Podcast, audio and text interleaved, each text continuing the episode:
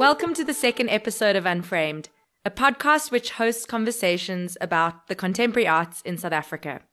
I am your host, Anthea Pokroy, and today's episode is something slightly different from the first one.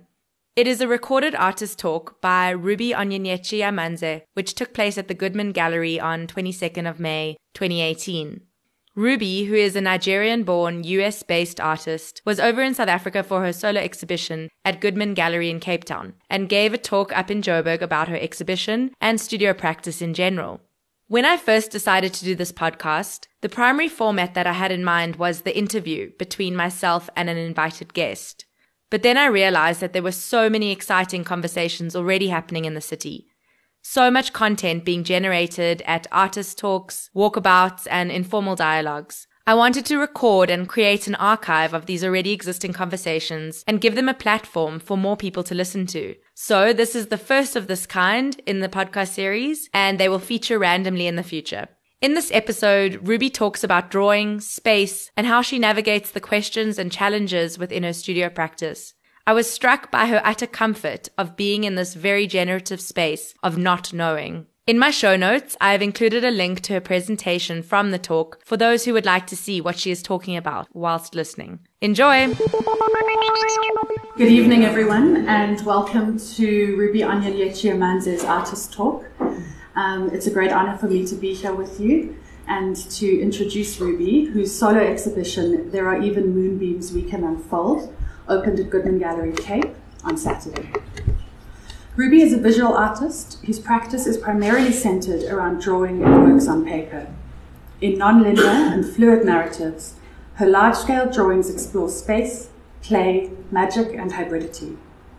Most recently, Ruby completed two year long residencies at Queen's Museum and as part of the Drawing Center's Open Sessions program. She has exhibited her work at the California African American Museum, the Drawing Center, and the Studio Museum in Harlem. Ruby earned her BFA summa cum laude from the Tyler School of Art at Temple University and her MFA from the Cranbrook Academy of Art. And in 2012 to 2013, Ruby was a Fulbright Scholar at the University of Nigeria.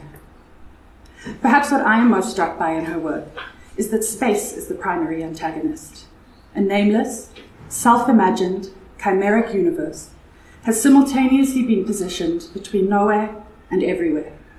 And it is within this space that I invite you to welcome Ruby this evening.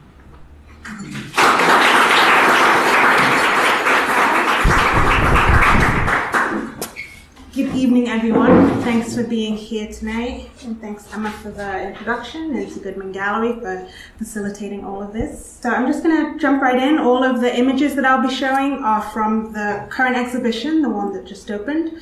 So since we're here, I thought that I would focus the, the artwork on what we're not able to see.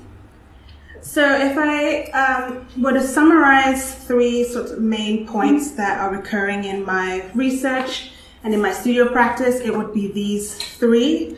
Um, space, which I will talk a lot about during this presentation.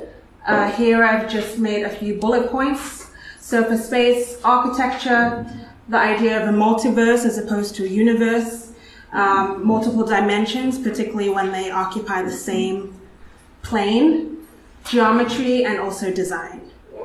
Um, the second one, play, which I'll talk a little less about, but um, it will be a part of the presentation. Uh, thinking about freedom and the freedom to play, who who gets to play, the privilege of play, um, magic as it relates to play, joy, and also mythology. And lastly, so I, I did rank these in order of how much attention they'll all get. Um, but hybridity, uh, non-nation, what does that mean? So on that note, thinking about borders and land and the fluidity of space as it relates to one's identity, um, and identity as an invention and how that can be a fluid thing. Empty swimming pools feel like houses, brickless and unfixed. Calmly potent, we have and we hold, lungs like canopies, arms like wings, all the same, our mundane freedoms play in the expanse. Audre tells stories while we collapse worlds, of generators and birds, neon hearts and uneventful joy. Rooftop balconies lined with fake grass. Or remember that day you went diving while remaining completely still? The invention is always more reliable than keeping time. The ghosts became form and forgot the journey of their birth. I can still love her, Ada, and not need her. But the paper will hold us all together like a pink folded rhombus. Nothing is broken, nothing is lost.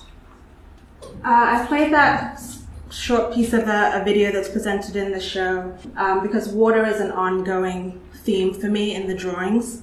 Alongside that, in these two pieces, looking at land, which we can commonly identify as a, is a common identifier of place, something that we all relate to quite easily and in complicated ways. Um, something that can be quantified and can be delineated and can be contained essentially. On the flip side of that, thinking about air also as location, also as an expanse of space, perhaps less easy to be contained, but how those two spaces, those two pieces of geography and earth, land and air, what's the meeting point between them? And what's the inversion of them? Can they be inverted? Can I think about land in the drawing world as air? Can I think about air as land? Can I think about either one as water? Can all of these different elements essentially swap places? But for me, no one of them is any less an identifier of place than the other one. So another, as these, while these are up, these are quite small drawings, so about this sort of scale, um, which for me is, as you may know, or if not, you'll see in the next images coming up, that my drawings are really quite large, on the largest side, about four and a half meters. So for me to go from that sort of expanse where I'm physically, I have a very different physical relationship to the drawings, to this scale, um, is a bit of a mind trip. Thinking about space is quite different when you start shifting scales, obviously. So for me, that challenge of how to capture and manipulate something that is an expanse within a very tiny plane. And this is the installation shot for the video that you just saw. So the grass element above that can become a ceiling and thinking about inversion. And the video, which is difficult to see, um, has birds and motorcycles. So space, I will probably say that word a hundred times in the next 30 minutes. Um, that really is, in many ways, the core investigation for the work. Um, above the characters, above the colors, above drawing itself, which is my my love in, in terms of art making. Um, it's really it really all comes down to space and how can I shift it? Um, how can I play with it? How can I invert it? How can I take two, three, four spaces and collide them together within a piece of paper? Um, and how can I even, because I work on paper, which is flat, how can I start with this flat two dimensional plane and give it dimension, give it the illusion of dimension or give it physical dimension. The nuance of space, the difference between two millimeters and six millimeters is enormous, especially in certain fields like design and architecture, um, but also for me, making drawings on paper. All of those things, the lines, the angles count for so much. Um, space ultimately for me is something that can be manipulated and controlled. So just some reference images um, that I pulled from my digital, I guess, archive of images. One large body of that would be architectural drawings. At one point after, when I finished my MFA, I wanted to, well, thought briefly about returning to school to do architecture. Um, but I've always had a love for architecture, particularly architectural drawings. I just find them to be really beautiful. All of these examples, architectural drawings, thinking for architects, and I'm not an architect at all, but a lover of architecture and that practice and that language. And for me, thinking uh, or imagining that for an architect, the goal is to translate space, to actualize space, and to interrupt space. And those things go between the three dimensional physical world and also the two dimensional digital or analog plane. And there's also something that I, am drawn to in architecture that's not just on the one hand extremely mathematical, engineering based, working with physics, all of those very fixed ideas, but on the other hand, there's something really poetic about architecture and about um, that profession of playing with space. Alongside that, thinking about geometry as the two dimensional interpretation of space. So recently for me, the drawings have challenged me to take the two dimensional plane and to push it out into the viewer space. Um, so this is one example of that. The piece is called Bird Dance Number One. Um, birds are a recurring motif in the drawings for me because of their relationship to the sky that I mentioned, but also thinking about um, beings that are not fixed and are able to move freely through the world, essentially. Uh, so this piece starts to, you can see in this not super clear image, but on the left, um, two planes that have met and are coming out into the, the viewer space. And how many, now with that simple collision of two planes, there's a space behind the left, there's a space behind the right, there are all these other spaces that are created. And within the, this is a print, within the, the drawing, I still I call everything that I do a drawing. Um, there are multiple planes and dimensions that are shifting back and forth. So that within flat space and that within three dimensional. Another version of that idea of pulling, pushing the drawings out into physical space is this piece here. Um, you can see on the left side, it's going into the wall a little closer than the right side. So this drawing here is on paper and then mounted onto a structure that was custom built for it. And a lot of these investigations um, with drawings that start to shift from from this sort of context is a collaboration with other people. So whether it is architects who I'm fortunate to have close closely in my circle, or design students that I might work with, or um, construction renovators sitting down at a table with a piece of paper and brainstorming together the different ways that we can take a piece of paper and give it weight these two examples here um, that function as a diptych. So the one on the left, the paper has been mounted or backed, I should say, with plaster, like the roll strips of plaster that give it some weight, not so much that it becomes a, a solid object, but enough that it can hold itself uh, a little more than the paper by itself. And the paper that I'm working with is quite heavy. Um, paper people, it's about 250, 300 grams. 100% cotton, so it has a lot of weight to it already.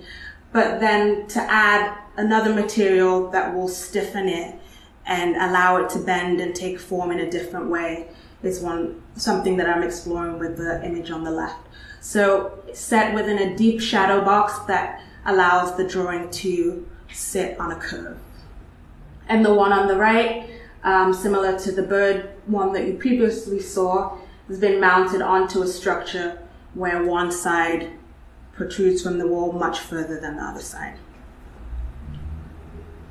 And in the one on the right, thinking, exploring with materials. Um, so in this case, coating the surface with resin that will give it its sheen and make it.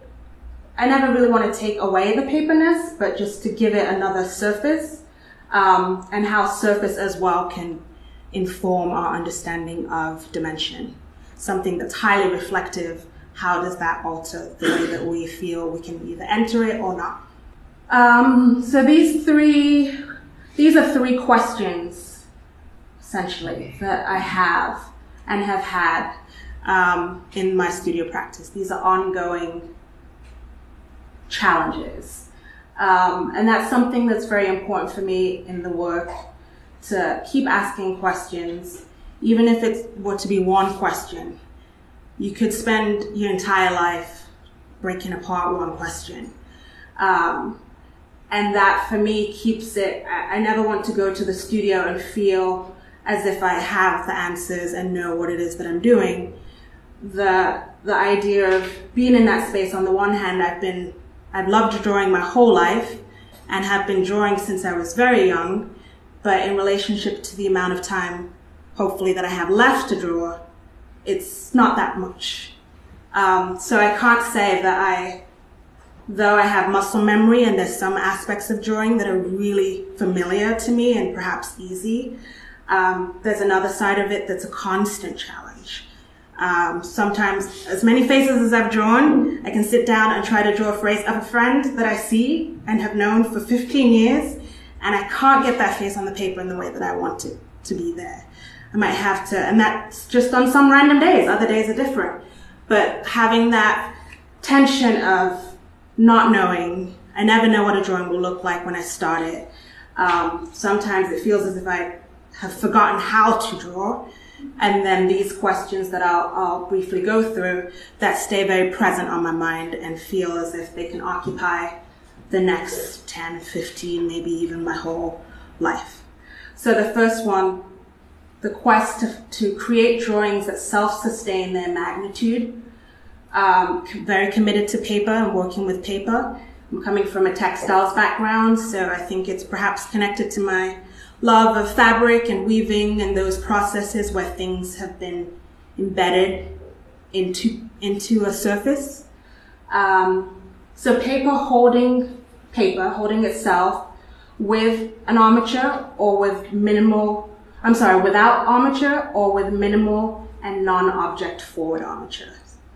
The second one, drawings that are simultaneously weightless, and that I'm thinking in relationship to their material quality, using graphite that can just be smudged and erased. There's no weight to it. Um, the expanse of the paper itself, as you can see, there's a lot of white paper space left. So weightless in, in those ways, but at the same time that they can hold three-dimensional weight. And the last one, drawings that borrow external language, so the language of object, the language of installation, sculpture, textiles, but ultimately reside in the canon of drawings. At the end of the day, if I'm leaving a legacy as an artist, I want, I do want for it to be within the conversation of drawing, even if it takes three-dimensional form.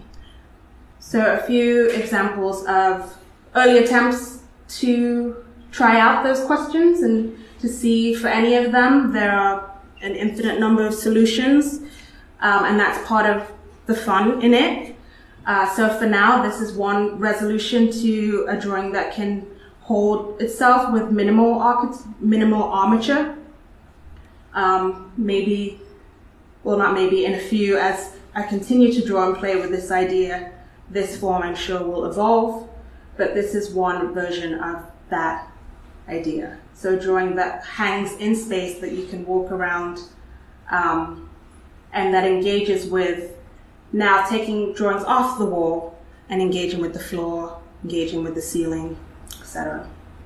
Another solution for the moment um, for a drawing that is, starts to take take form. So this one the first versions of that were always done on a smaller scale. So now thinking about how to translate some of those investigations onto with the larger drawings. So this one is wall dependent, but you can see on the left side, um, an armature has been built for it that will allow it to wing off of the wall and enter the, the room.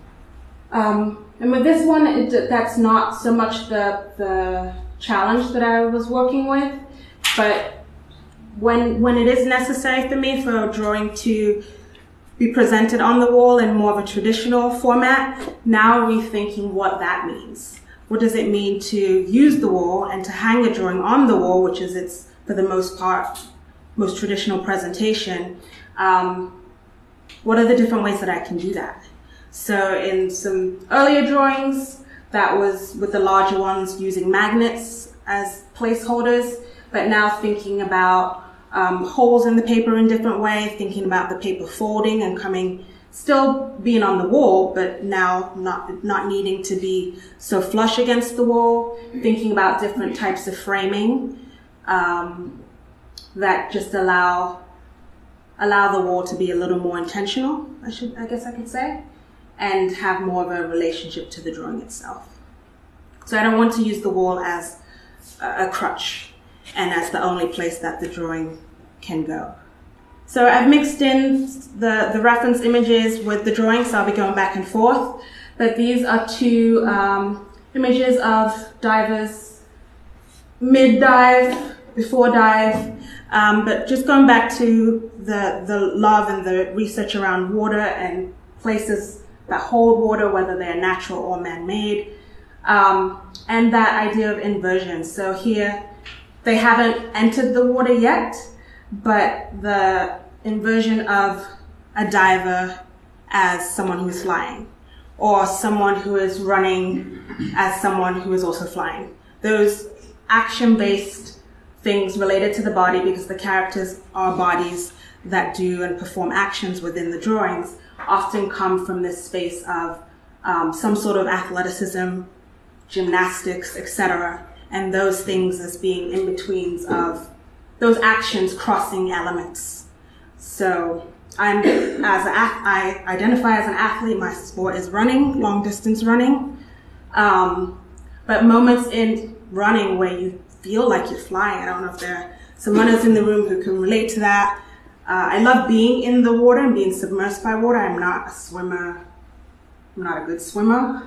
Um, but maybe there's a swimming equivalent to that feeling or diving equivalent to that. But the, the moments in, in sports and in physicality where these barriers of land and air and water really do get blurry.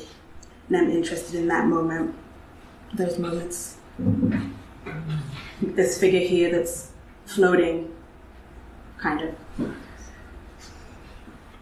Um, and also with the pools, thinking about them as architectural spaces, um, containers that are inhabited in some way.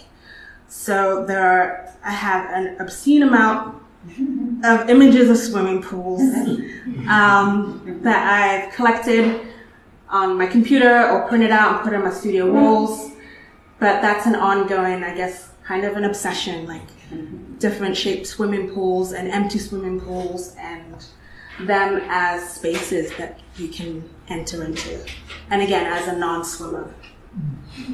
Um, so here are some examples of that. Um, so back to some of the drawings from the from the show. This is one of the large ones, 1.8 by 3.5 meters. And this one was dependent on the wall. Um, but like I mentioned, thinking now a little bit more intentionally about how a drawing sits on the wall. Um, and is it okay in, in, this case for it to sit on the wall and to hit the floor?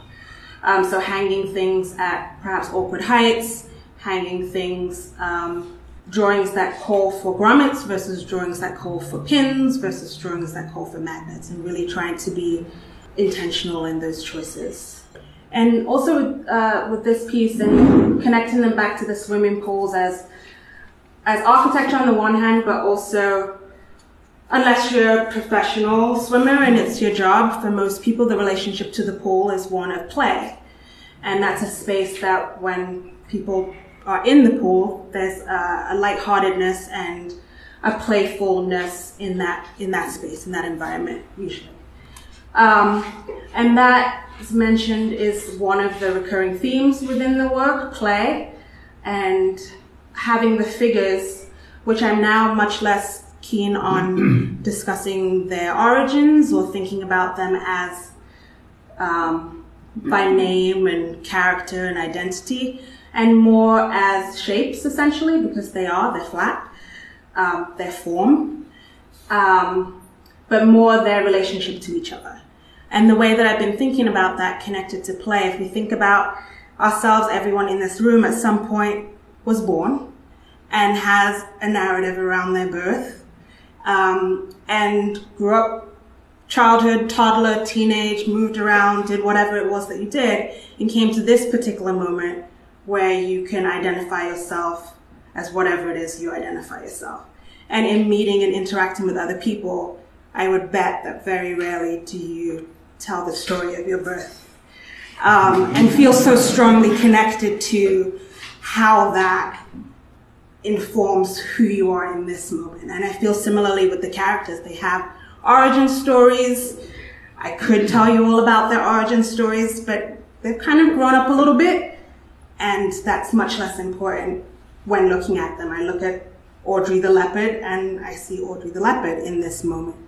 Um, but what's important now about them is how they relate to each other, which more often than not is coming from some sort of play, some sort of ease, some form of contentment, essentially, in where they are in space um, and who they're with.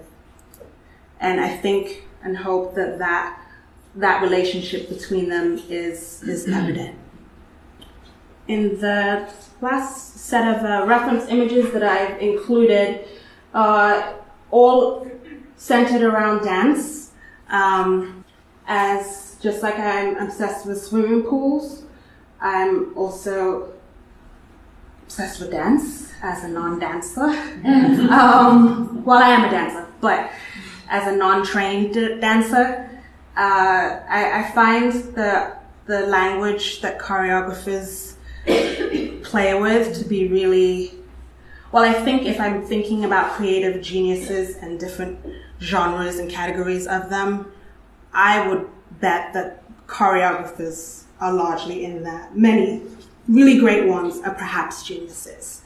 Um, I think that there's something really beautiful and challenging, I'm sure, about having a three dimensional space, a stage, or a, a, room that people will perform in, having X number of objects, bodies to move around, and figuring out some way that they'll all interact with each other seamlessly, poetically, um, while in many instances doing really difficult feats. But there's something about that balance that they're able to achieve that I envy, I guess, working as a visual artist in a two dimensional plane. So whenever I have the opportunity to attend dances or to, I read a lot and collect a lot of books by choreographers. I'm just very interested in, in, in finding the alignment in the language between drawing and within some of these more spatial practices like architecture and dance. And these are two separate images. Um, but balance is, is something that I play with and think a lot about in the drawings, and not a balance in the way that is easy and symmetrical or comfortable, but quite the opposite, like taking things to the edge and pushing and pulling um, objects in space, but in a way that still, at the end of the day, can maintain some amount of cohesion and some amount of, yeah, balance. And like my love of architecture, similarly, when looking at these images, I'm, I'm thinking a lot about that line between something that is precise and calculated, and there are certainly areas of my drawing and my practice that are that. Um, sometimes lines that I make have to be a very particular angle, and that's important. And other times, something might spill on the drawing, and that's okay too. So going back and forth between being calculated and also being spontaneous, and there's something in the dance in these particular um, stills that uh, hold that for me. And especially when I'm seeing a dancing person. Um, another large image from, from the show. And here with the, it's a bit difficult to see, but in thinking about planes and dimensions, the simple shift of what it is to have two pieces of paper that make up the drawing where you're able to see that there are two pieces of paper and only see what's on top of those, but how that perhaps creates a suggestion of another plane, something underneath that's happened, something underneath that's not visible. So that's happening in this piece here. And also just playing with the frame, as I mentioned, and a frame that is cut on an, on an angle. Um, a frame, there's another, the other large drawing that I showed you that was coming off the wall could perhaps be framed in which case it would have, I think, six sides to it as opposed to the four. So just non-traditional framing um, decisions and simple things like shifting the amount of sheets of paper that make up a whole. An example of another body that's perhaps flying, perhaps dancing, perhaps swimming. And lastly, I'll end on with this image, which might seem a little bit odd, perhaps, but this is another um, image from that I've collected, um, and I put it here and put it here as the ending image because I'm talking mostly about space and about play. This image for me is in the play category. Um, there's something about, and I'm sure many of you are familiar with this image, this photographer, Malik Sidibé.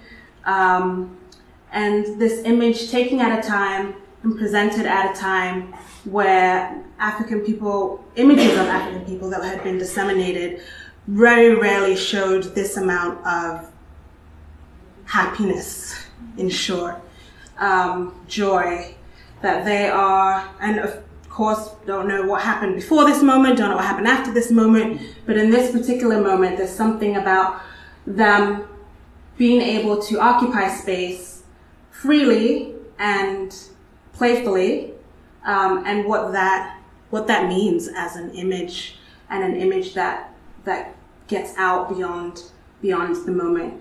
Um, I think sometimes there's a lot of expectation for artists, for anyone that has been given any sort of platform, to have a political agenda of sorts. There's people hold that expectation to you when you're an artist or performer or you know many different people who have been faced with that.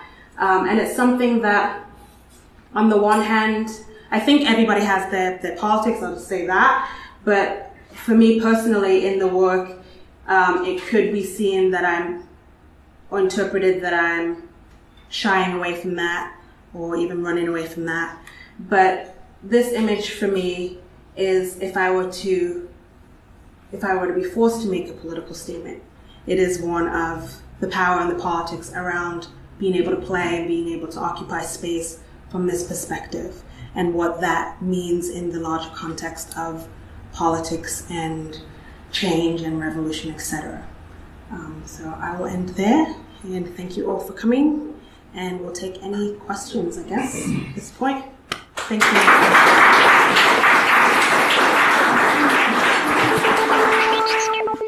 Thanks to everyone for listening today. If you know of an inspiring and interesting talk happening soon, please be in touch. I would love to record and include it in the Unframed podcast series. See you next time. Bye.